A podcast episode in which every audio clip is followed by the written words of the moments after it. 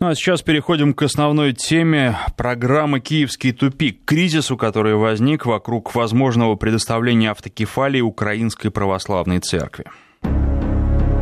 Киевский тупик.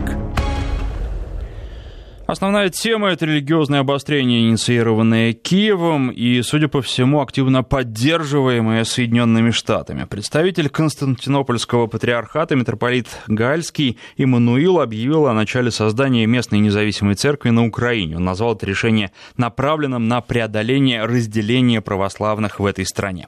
Дарование Константинопольским патриархатом автокефалии раскольническим структурам на Украине приведет к нарастанию в стране агрессии, а также захват захвату храмов канонической православной церкви. Об этом заявил глава синодального отдела по взаимоотношениям церкви с обществом и средствами массовой информации РПЦ Владимир Легойда. По его словам, предоставление автокефалии раскольникам нисколько не добавит им легитимности.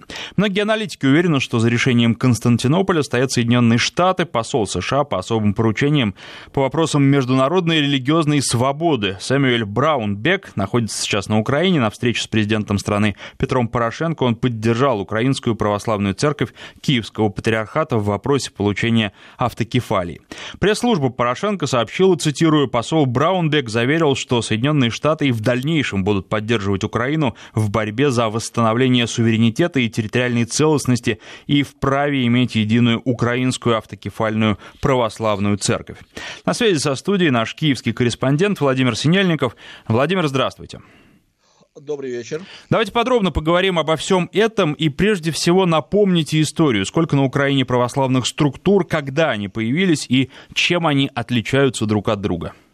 А, на Украине есть только одна православная структура, это Украинская православная церковь Московского патриархата, а, потому что только она является э, каноничной, и ее каноничность признана всем вселенским православием. До недавнего времени эту каноничность э, признавал и Варфоломей.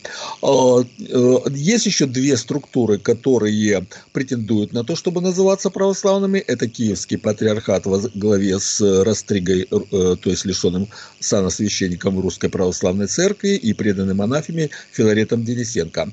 А эту церковь Вселенское православие считает неканонической, поскольку это так называемые самосвяты. То есть это просто люди, которые облачились в церковное одеяние и провозгласили себя церковью, не имея на то никаких э, полномочий. Абсолютно аналогичная ситуация с другой структурой, которая претендует на то, чтобы называться православной. Это Украинская автокефальная православная церковь. Там ситуация абсолютно такая же, но она имеет более давнюю историю, поскольку была создана еще самим Симоном Петлюрой 1 э, января 1919 года. Тогда директория, которую возглавлял Петлюра, приняла акт о Э, созданию Украинской автокефальной православной церкви. Потом ее поддерживал и признал Советский Союз. Она действовала на Украине до 30 года.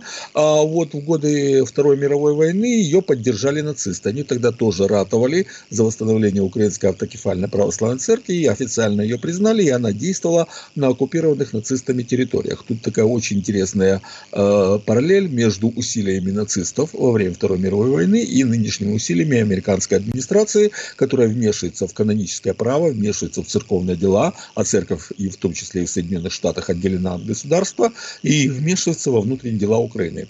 А, но дело в том, что вопрос изгнания русской православной церкви – это вопрос исторический, геополитический, политический, э, который имеет очень давнюю историю. Например, вот есть еще структура, которая имеет православную обрядность, но подчиняется Ватикану, это Украинская греко-католическая церковь.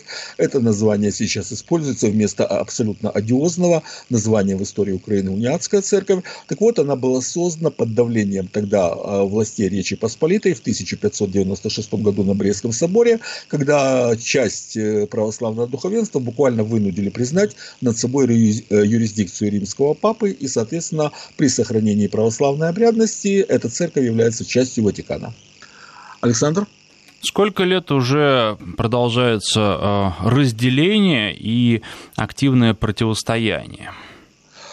Фактически с, э, еще даже до обретения Украины независимости, когда в 1989 году возобновила свою деятельность Украинская автокефальная православная церковь, зарегистрировала себя в качестве юридического лица. В 1992 году Филарет, которого предали анафеме и лишили сана, прошу прощения, на тот момент он еще не был предан анафеме, э, провозгласил э, Киевский патриархат, который не имеет никаких канонических оснований для существования. И после этого противостояние противостояние между этими церквями, особенно Киевским патриархатом и Русской Православной Церковью, которую на Украине представляет Украинская Православная Церковь, Московского патриархата, имеющая автономию в составе Русской Православной Церкви, была очень ожесточенной. Но тут следует отметить, что украинские греко-католики, они же униаты, всегда очень активно поддерживали э, обе эти две неканонические структуры в борьбе с Русской Православной Церковью, и они совместно захватывали храмы Русской Православной Церкви в, 90 в первой половине 90-х годов, на Западной Украине было захвачено около трех с половиной тысяч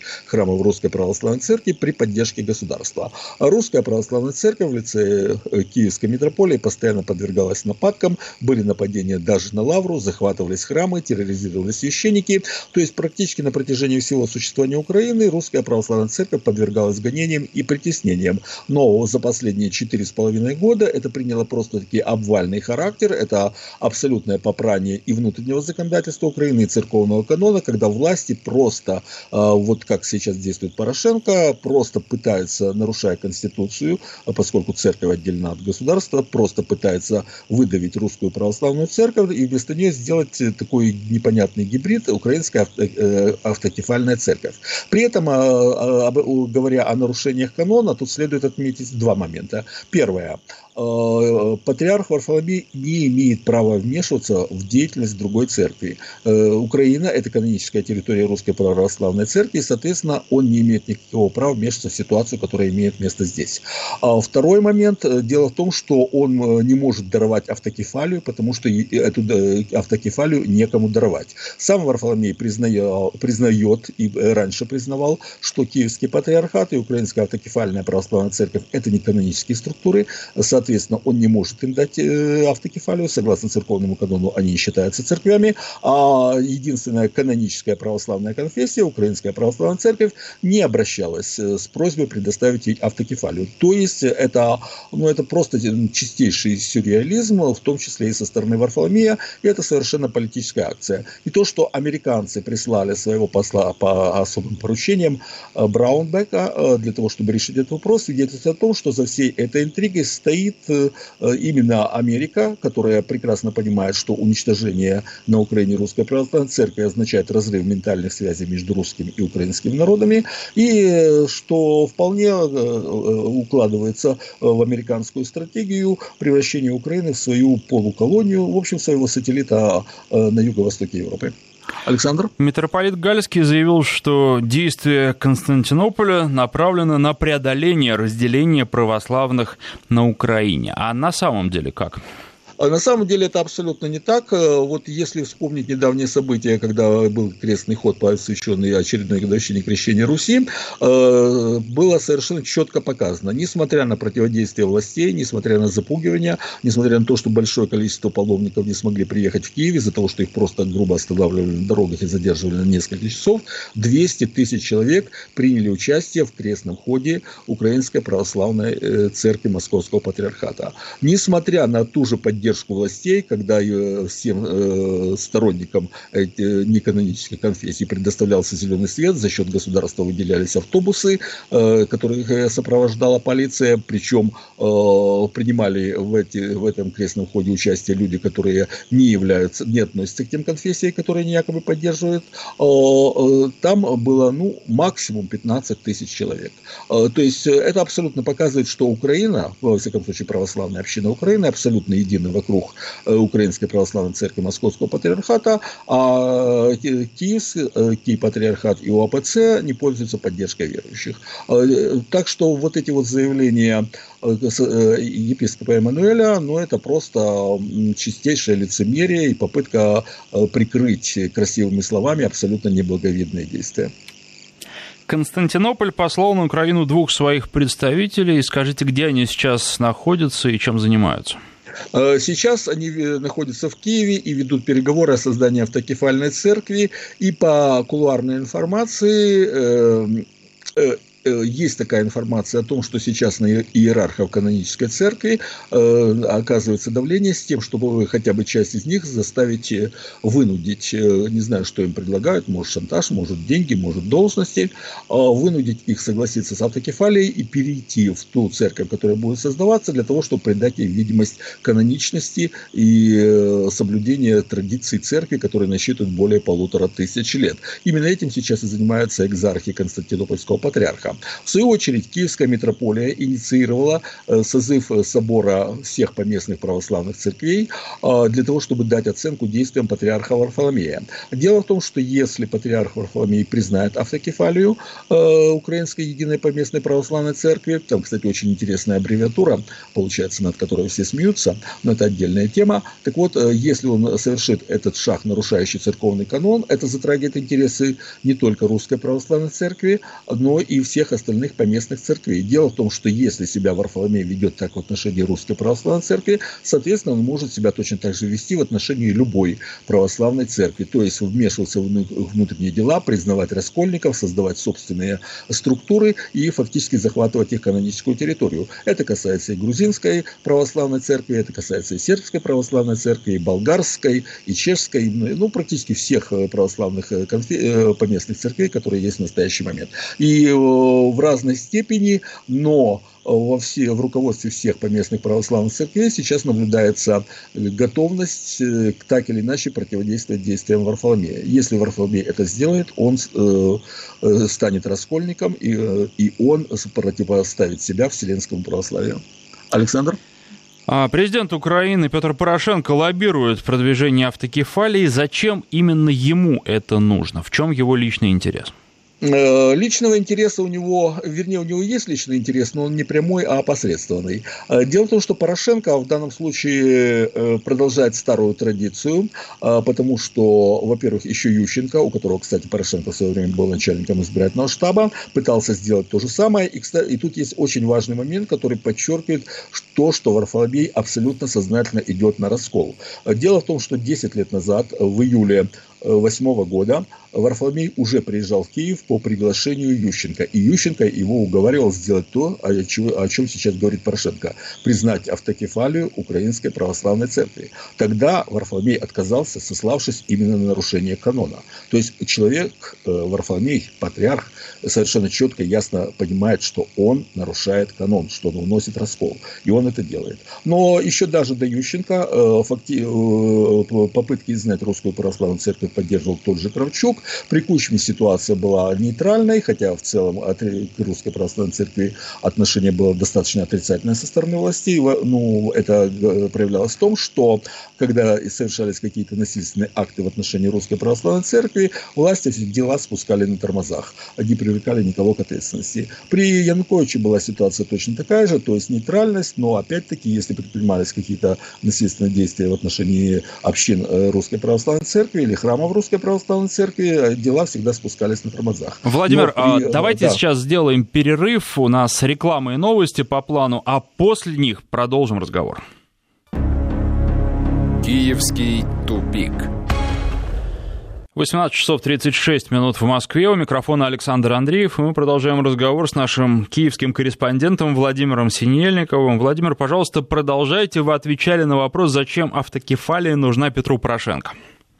А так вот, мы только что говорили о том, что Порошенко в данном случае является продолжателем очень давней традиции. Фактически он выполняет стратегическую цель изгнания Русской Православной Церкви из Украины, но у него есть, безусловно, и личный интерес. А, прекрасно известно, что в следующем году на Украине президентские выборы, и прекрасно известно, что решающий выбор должны сделать Соединенные Штаты. То есть они должны выбрать того кандидата, на которого они поставят, кого они желают видеть президентом Украины на следующие а, пять лет. Порошенко не единственная кандидатура, более того, у него сейчас шансы менее предпочтительные по сравнению с остальными кандидатами. И Порошенко сейчас пытается доказать американцам свою эффективность. Он стремится показать им, что он способен выполнять сложные геополитические задачи, которые перед ним ставят старшие товарищи из Вашингтона, что он эффективен как защитник и проводник геополитических интересов Соединенных Штатов и э, создание Украинской единой поместной православной церкви со смешной аббревиатурой – это один из таких стратегических моментов, который позволит ему доказать американцам свою эффективность и, соответственно, заставить их сделать, вернее, не заставить, а побудить э, сделать их выбор э, поддержки проамериканской кандидатуры на следующих выборах в свою пользу. Вот его конкретный интерес, поэтому можно говорить, что хотя не напрямую, но опосредственно, это часть его избирательной кампании. Александр? Хорошо, теперь переходим к американцам. Для чего они это делают, поддерживают подобную политику? А американцы поддерживают э, подобную политику, потому что для них Украина это важнейший геополитический пункт в Европе. А э, для них Украина в настоящий момент является марионеточной диктатурой, абсолютно проамериканской. Они хотят сохранить подобное э, состояние и впредь, и желательно на как можно дольшее время. А, и для того, чтобы обеспечить прочность своих позиций, им нужно изменить ментальность населения. Граждане Украины должны перестать ощущать свою близость, свою интеллектуальность интеллектуальное и духовное единство с Россией. Если это сделать, тогда такую страну поддерживать в состоянии постоянной э, русофобии и натравливать ее на Россию, использовать как разменную монету в своей геополитической борьбе с Россией, им будет намного проще. Американцы прекрасно, и, кстати, не только американцы, я уже говорил о том, что это прекрасно понимали Ватикан и поляки еще в конце 16 века, когда они навязывали Украине унию, уничтожали насильственно православие. Так вот, американцы прекрасно понимают важность э, в решении этой геополитической политической задачи церкви. Церковь, которая сохраняет э, единство с русской православной церковью, э, духовное единство, потому что Украинская православная церковь Московского патриархата имеет абсолютную автономию в составе РПЦ, им не нужна, потому что это для них э, проводник духовного влияния России, и пока есть русская православная церковь, превратить Э, Украину в рассадник русофобии практически невозможно. Поэтому нужно уничтожить русскую православную церковь. И для этого все цели хороши. И для этого задействован и Порошенко, и Варфоломей, который в данном случае совершенно очевидно сознательно нарушает православный канон и действует по указке Соединенных Штатов. И при их поддержке. Ну вот, вы буквально предвосхитили мой вопрос. Следующий в череде вопросов «Зачем?» а, Следующий вопрос «Зачем это Варфоломею?» Э, я думаю, что он имеет лишь э, два вида интереса. Во-первых, э, Константинопольский патриарх очень реальное его влияние крайне невелико. Он контролирует только Константинополь, то есть нынешний Стамбул. Даже Греция имеет собственную поместную православную церковь. Это последствия завоевания в 1453 году Константинополя турками, когда патриарх не мог поддерживать контроль над всеми православными епархиями, и постепенно оттуда отдели, от, от него отделились практически все поместные церкви, в том числе и русская православная церковь. И он, кстати, и тогда константинопольские э, патриархи всегда признавали это отделение признавали их самостоятельными поместными церквями. Сейчас, поскольку у него нет реального влияния, он пытается расширить свое реальное влияние, а если создать подчиненную ему структуру на Украине, то это увеличит реальное влияние в православном мире Варфоломея. Это первый момент. Второй момент, э, ну, вы знаете, он абсолютно неблаговидный, он курсирует на уровне слухов, э, доказательств нет, но такие слухи имеют место быть, поэтому я о них сообщу именно как о слухах говорят о том, что ему предложили весьма приличное денежное вознаграждение за признание э, украинской э, единой поместной православной церкви. Говорят, называют сумму в 10 миллионов долларов. Но, повторюсь, это только слухи, никаких фактов подтверждающих и доказательств этому нет. Александр? Теперь о последствиях. Какими могут быть последствия попытки а, предоставления автокефалии? Э, учитывая общественное мнение э, и настроение в православных общинах, нетрудно предвидеть, что э, создание вот этой самой церкви, Украинской единой поместной православной церкви, вызовет неприятие основной массы православных. То есть рассчитывать на массовую поддержку не приходится. И совершенно очевидно, что это не, во всяком случае, на начальном этапе не повлияет на настроение основной массы прихожан. Я говорю прихожан, потому что среди прихожан есть и верующие, и люди, которые считают считают это просто культурной традицией. То есть, э, на самом деле, количество сторонников Русской Православной Церкви намного больше, нежели количество просто верующих. То есть, на первом этапе психологически это мало что изменит. Но совершенно очевидно, что это приведет к обострению внутриполитической ситуации в стране, поскольку Киев, э, тут не нужно быть великим оракулом для того, чтобы это предвидеть, Киев попытается решить вопрос уничтожения Русской Православной Церкви насильственным путем.